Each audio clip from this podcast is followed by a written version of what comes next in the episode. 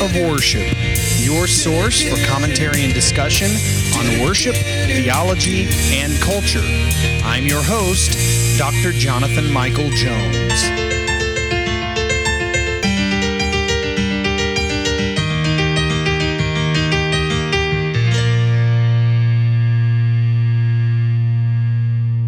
Everyone, and welcome to the Act of Worship podcast. This is Dr. Jonathan Michael Jones, and uh, I'm excited to be back at it after a long break. I have not recorded a podcast since uh, April, I believe it was, and so that's uh, May, June, July, August, four months.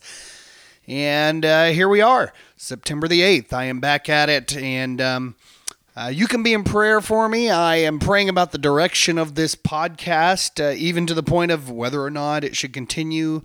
Um, I, I, will do it, um, probably at least through the end of this fall, but I'm praying about um, what to do beyond that. And so uh, be in prayer for me.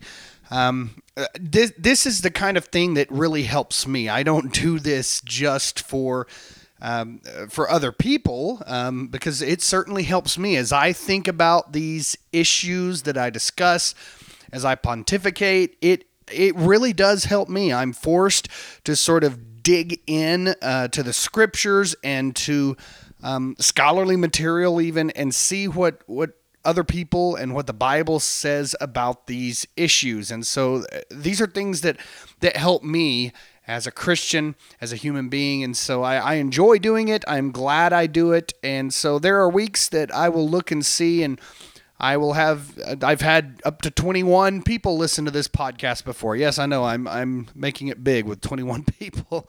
Um, but then there there have been weeks where I look and oh wow I had two people listen. My hope is that uh, these things are uh, beneficial and edifying to the church. Uh, th- that's why this podcast is titled Act of Worship. I believe life is worship. Um, and and so I want these things to help us, and so I look at theological issues. I try to stay as focused on biblical text as possible. Obviously, when I start discussing cultural issues, I get away from that, and that's okay. Um, but really and truly, um, apart from Scripture, I really have nothing to say. we have been given everything we need for life and for godliness, and I believe it's all found in the text of Scripture. I had a discussion recently with somebody about that. Um, and, uh, you know, there are people that believe that, well, some people need more than the Bible. No, we, we don't. We really don't need more than Scripture.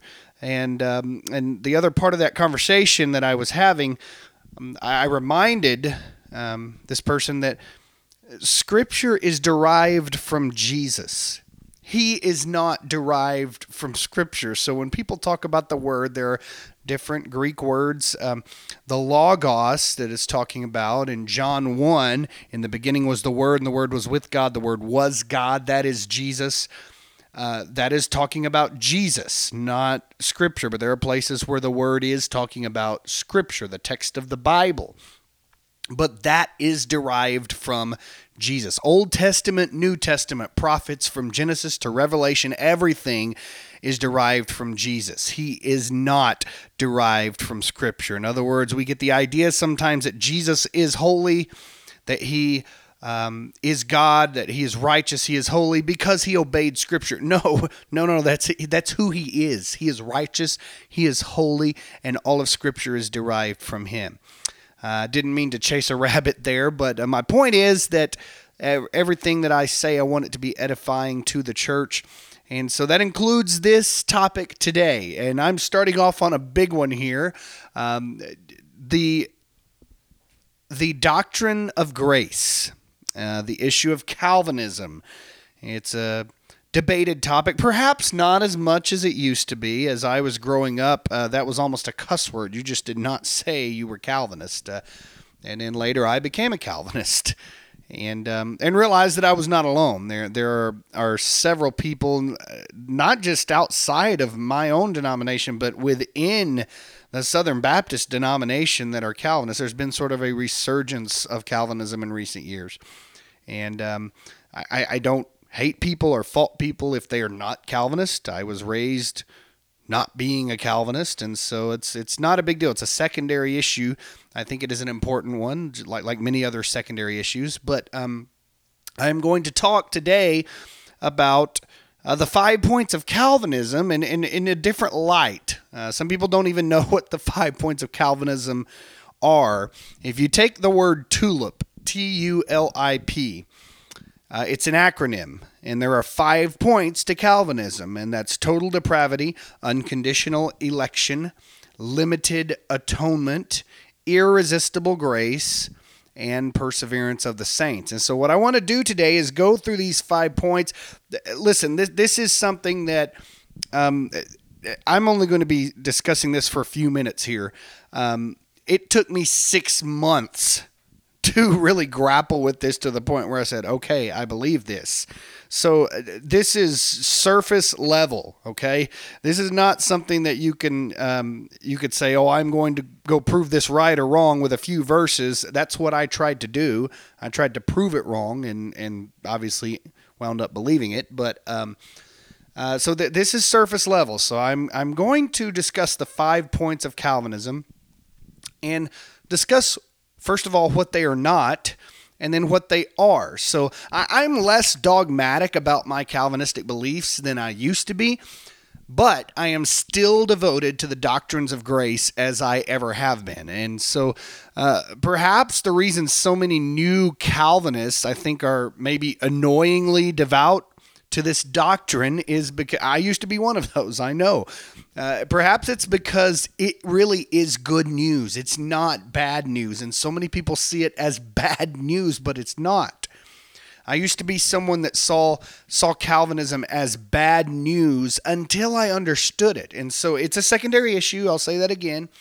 In other words, it's not necessary for salvation, but it is a crucial one I think for people to understand no matter on which side of the doctrine they stand. And so my purpose here is to walk through the five points of Calvinism and discuss and discuss each one regarding what it is not and what it is. So let's start with the first one.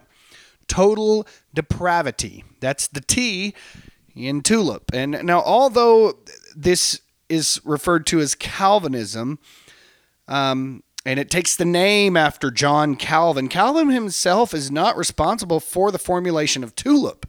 Uh, rather, he was instrumental in the teaching and professing of these ideas, but it was later that these five points came about. So, what is total depravity? Let, let, me talk about what it is not first. Total depravity is not synonymous with a lack of the Holy Spirit's conviction. I, I was recently asked after one of the mass shootings, which we've had a lot this year, or it seems like it at least. Uh, perhaps uh, social media and the news make it worse. Um, they're bad enough already. But uh, I was asked recently after one of these mass shootings, what makes people not commit mass murders? And so I answered the Holy Spirit. That that was a my simple answer. And this person who asked the question then responded by pointing out the fact that many people, in fact the majority, are not Christians, but they don't commit mass murders. So it couldn't possibly be the Holy Spirit. So what makes them not commit commit mass murders? My response again was the Holy Spirit. What I mean by that is uh, total depravity does not mean that God does not move among and even guide people, including those who are not Christians. Remember that God used and even commanded the steps of wayward people in Scripture. And so we're assured that the Holy Spirit is at work on this earth. Total depravity does not equate to a lack of God because He is everywhere, He is omnipresent. Someone once asked me, if God is omnipresent, how how is he in hell? I thought he wasn't in hell. I thought hell was separation from God. Wrong. God is still everywhere. The difference is that people in hell, and I do believe there is a little a literal hell, um, people in hell are in God's presence under his wrath, not under his mercy. That's the difference. So total depravity is is not a lack of the Holy Spirit's conviction. It does not mean that people who are not Christians do not ever do good deeds or make good decisions, but even that is guided by the Holy Spirit. Okay? even that. So, what is total depravity? It's exactly what it sounds like for humanity the complete and utter lostness and deadness of humanity. The doctrine of original sin teaches that Adam's race, in other words, humanity, is, if, is affected, infected with the stain of sin and therefore is doomed to eternal punishment. So, one issue many have with Calvinism is, is what seems to be unfair that God would send people to hell. Okay? The problem is that humanity is already going there. God does not send them there. Humanity is already going there. So people will ask the question what about the good person who has never heard the gospel in the jungles of, of the Amazon and, and they never heard the gospel and they die without Christ? Surely God wouldn't send a good person to hell. Here's the problem there is no such thing as a good person. It does uh, that person does not exist. Sure, if there was, yeah, that person would not go to hell, but that person does not exist. So scripture says that we are dead in our trespasses apart from Christ. In Ephesians 2 1, Ephesians 2 5, Colossians 2 13, we are dead. How can someone who is dead make any good decisions or do any good apart from Christ, apart from the Holy Spirit? That is why I believe that even those who are not Christians, that perhaps live what might seem like a good life, they make good decisions, they do good things, they help the poor, all of that, uh, even that is from the Holy Spirit, even though they are not Christians. I'm not saying they're, they're saved. That's not what I'm saying. So the issue with humanity is not that we have sinned, okay? Paul says in Romans that all have sinned and fallen short of the glory of God. But when you dig deeper into that issue, and read the entirety of Scripture, particularly Paul's letters, you realize that the issue is not just that we have sinned, but it's that we have never done anything but sin. That is it. You know, people talk about, well, if you'd only committed one sin, you'd still be separated from God. That is true, but the issue is deeper. It's more fundamental. We are conceived in sin, we are dead in our trespasses. It doesn't say we are drowning in our trespasses, we are dead. You know, people think sin, they get the idea of, of someone drowning in an ocean, and then Jesus ha- uh, throws a life preserver to them for them to grab a hold of. The problem is that we are not drowning, we are down at the bottom of the ocean, water in our lungs, dead in sin. Total depravity, not partial depravity, wicked, evil, radically depraved. Uh, that, that sounds uh, like well it's it's contrary to what people believe in our contemporary society and even in the church. There are people who cannot grasp that that that, that humanity is 100% completely evil equal and, and on the same plane with with the worst of the worst. The vilest offender and the best person are equal in depravity so human choice is always going to be sin without Christ's divine intervention. Uh, there, there's a a difference in free will and choice, and I've had this discussion with many people before. And a lot of people see those as the same thing. The, the, the reason I prefer choice as opposed to free will is, is a twofold reason. And first of all, the word or the term free will and even the concept is not in the Bible anywhere. But I will gladly use the word choice. And there are people that say that's the same thing. No, it is not. Absolutely not. Certainly, we choose. The problem is that our choice, apart from Christ, in our deadness, in our wicked and total depravity, is always going to be sin. We will always choose sin no matter what. Had it not been for Christ first loving us, we would utterly and eternally reject him. And so our choice will always be sin without Christ's divine intervention. So total depravity is the complete and utter evil of every single person who has ever lived and who will ever live. No one is worse than another. We are all equally depraved. Okay, so that's the T. Welcome to this podcast. Here is the U unconditional election. Unconditional election. What it is not. This is pretty simple. A common misconception is that God elects some for, uh, for heaven and some for hell. That's, you know, people that, and, and believe it or not, there are some Calvinists, some very, I, I would say, uh, scholarly Calvinists who believe this. Um, a double predestination that, that God elects some for heaven and some for hell. Besides the fact that heaven is not at all the point of salvation, okay, Romans 8:29 says that conformity to Christ is the purpose of salvation. Besides that, God does not elect some for heaven and some for hell. Rather, he sovereignly chooses some who are already doomed for eternity not based on what they have done or what they have not done, but according to his pleasure, his will, what he wants to do. So that's uh, what unconditional election is not is not that he elects some for heaven and some for hell. What what it is Unconditional election focuses more not on election, but rather on the fact that it is unconditional. In other words, it is not based on anything someone has or has not done. Salvation is by grace alone, through faith alone, in Christ alone, which may only occur at God's sovereign awakening. I talked about us being dead. The only way that we are able to receive Christ is by Him sovereignly awakening us. If someone believes that salvation is given because of a, a, decision made, perhaps you've heard that. I am saved because I made a decision for Christ or I accepted Christ. If someone believes that, effectively, a belief of works is at play. It's, you know, it, it is not, is it not a work to ask Jesus into your heart? Sure. That's a work. You are saying I am saved because I did something. That B that A happened because I did B. That's a work. And certainly I believe many people are saved through salvation prayers.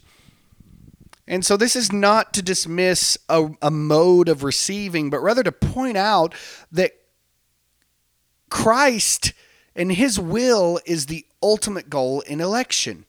No one knows who is elect, and no one knows who's not elect. So we need to obey Christ and his call to, to preach the gospel to all people. For me, knowing that God's election is unconditional takes a great deal of pressure away. I'm not responsible for my own salvation, except that man's responsibility and God's sovereignty are compatible. And that's something that's very difficult to explain because yes, we choose to sin. Yes, we choose Christ or we reject him. Yet that awakening for God's people may only happen by God sovereignly awakening the hearts of his people. And so I'm not responsible for anyone's salvation. I am responsible to obey and to preach, and the Holy Spirit does the rest.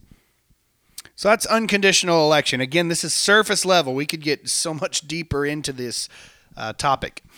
The next one is limited atonement. So, what it is not.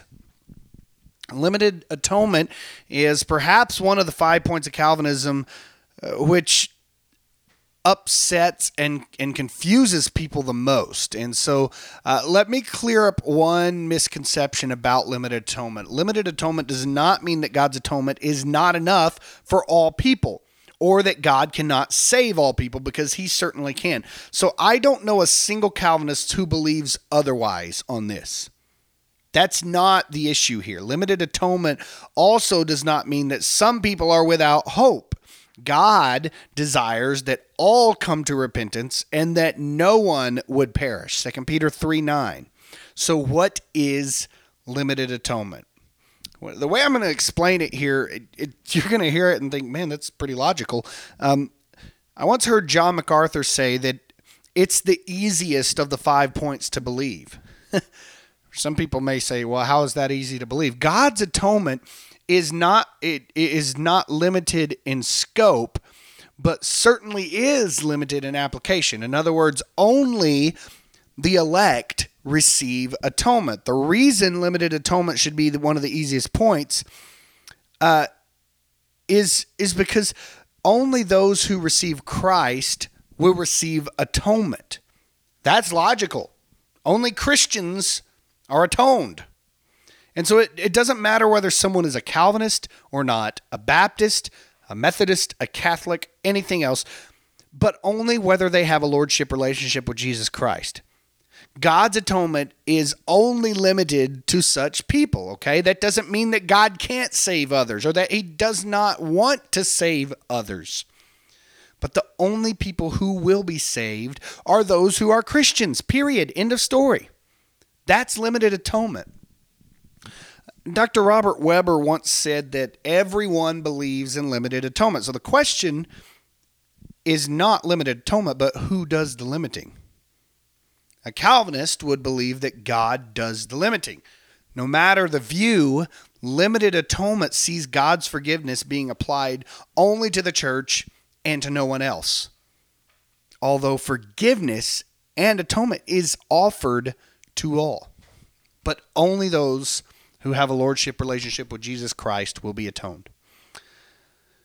So, the fourth point is irresistible grace. What it is not. What irresistible grace is not might be the most blatantly obvious of the five points as to regarding what it is not.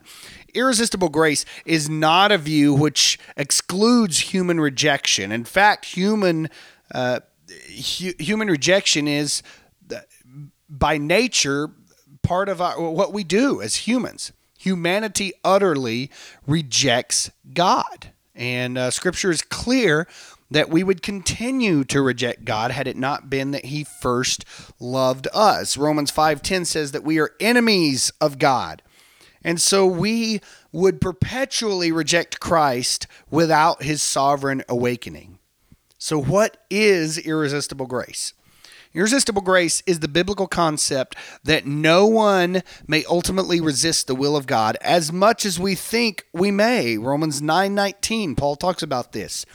Even Pharaoh's disobedience was was guided, it was planned and it was executed by God to reveal his glory. Read Exodus 14. Exodus 14:4 tells us this. So people either receive or they reject Christ. God has a purpose in both. And the ultimate purpose is so that his glory may be revealed.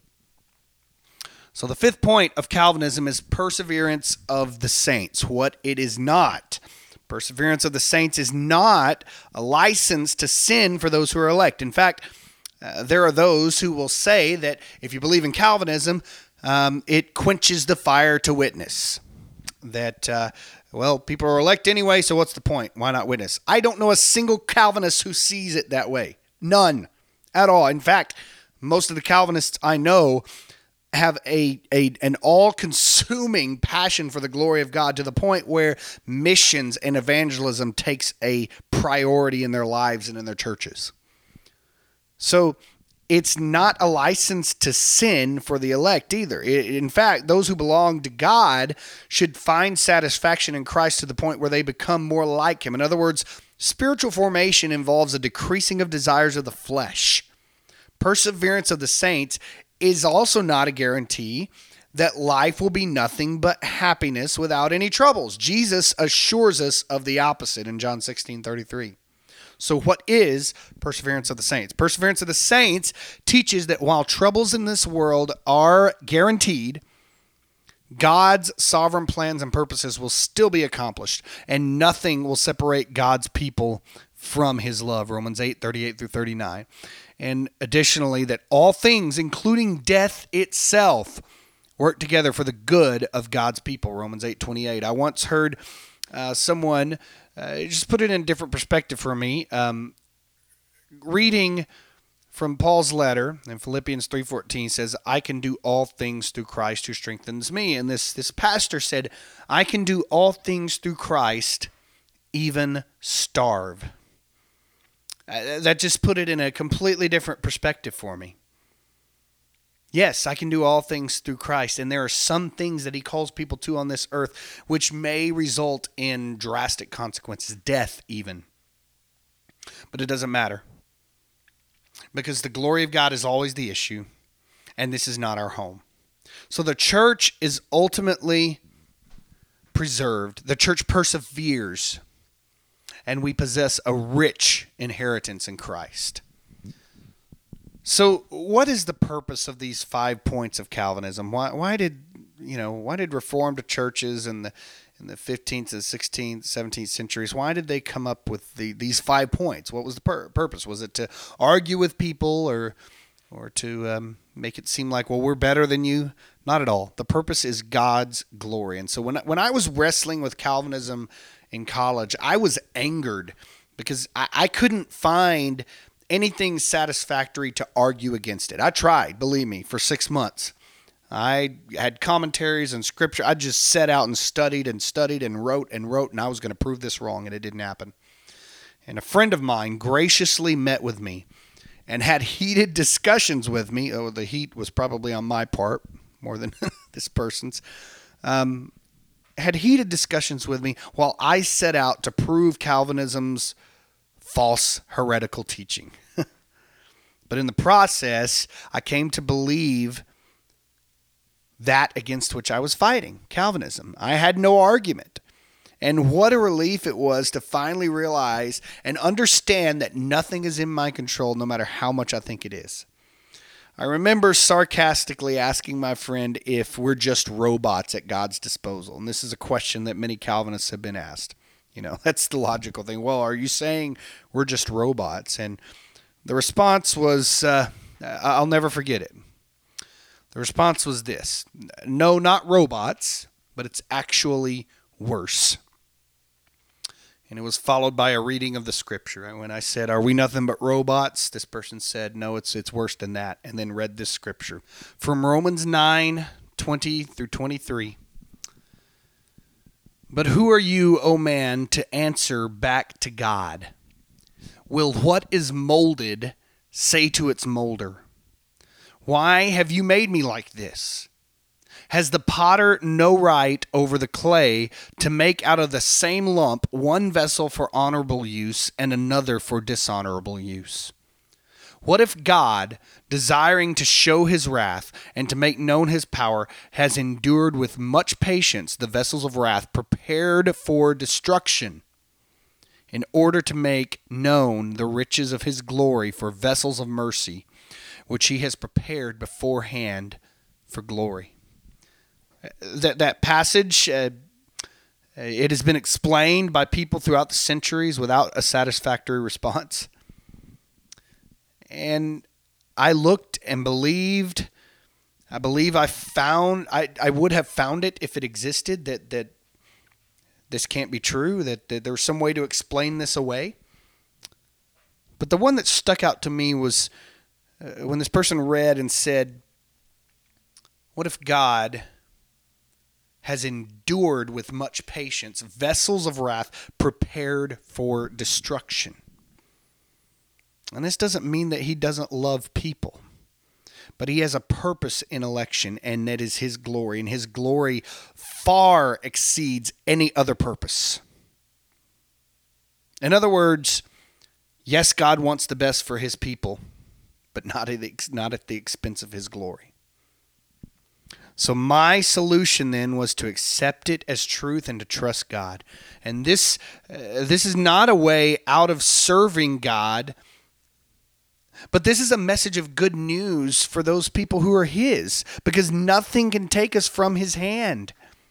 And so the purpose in any doctrine, primary or secondary, should be the glory of God. So we need to be diligent servants to our master and people who preach the exceedingly good news of Jesus Christ, the message of hope for a hopeless world. This is good news.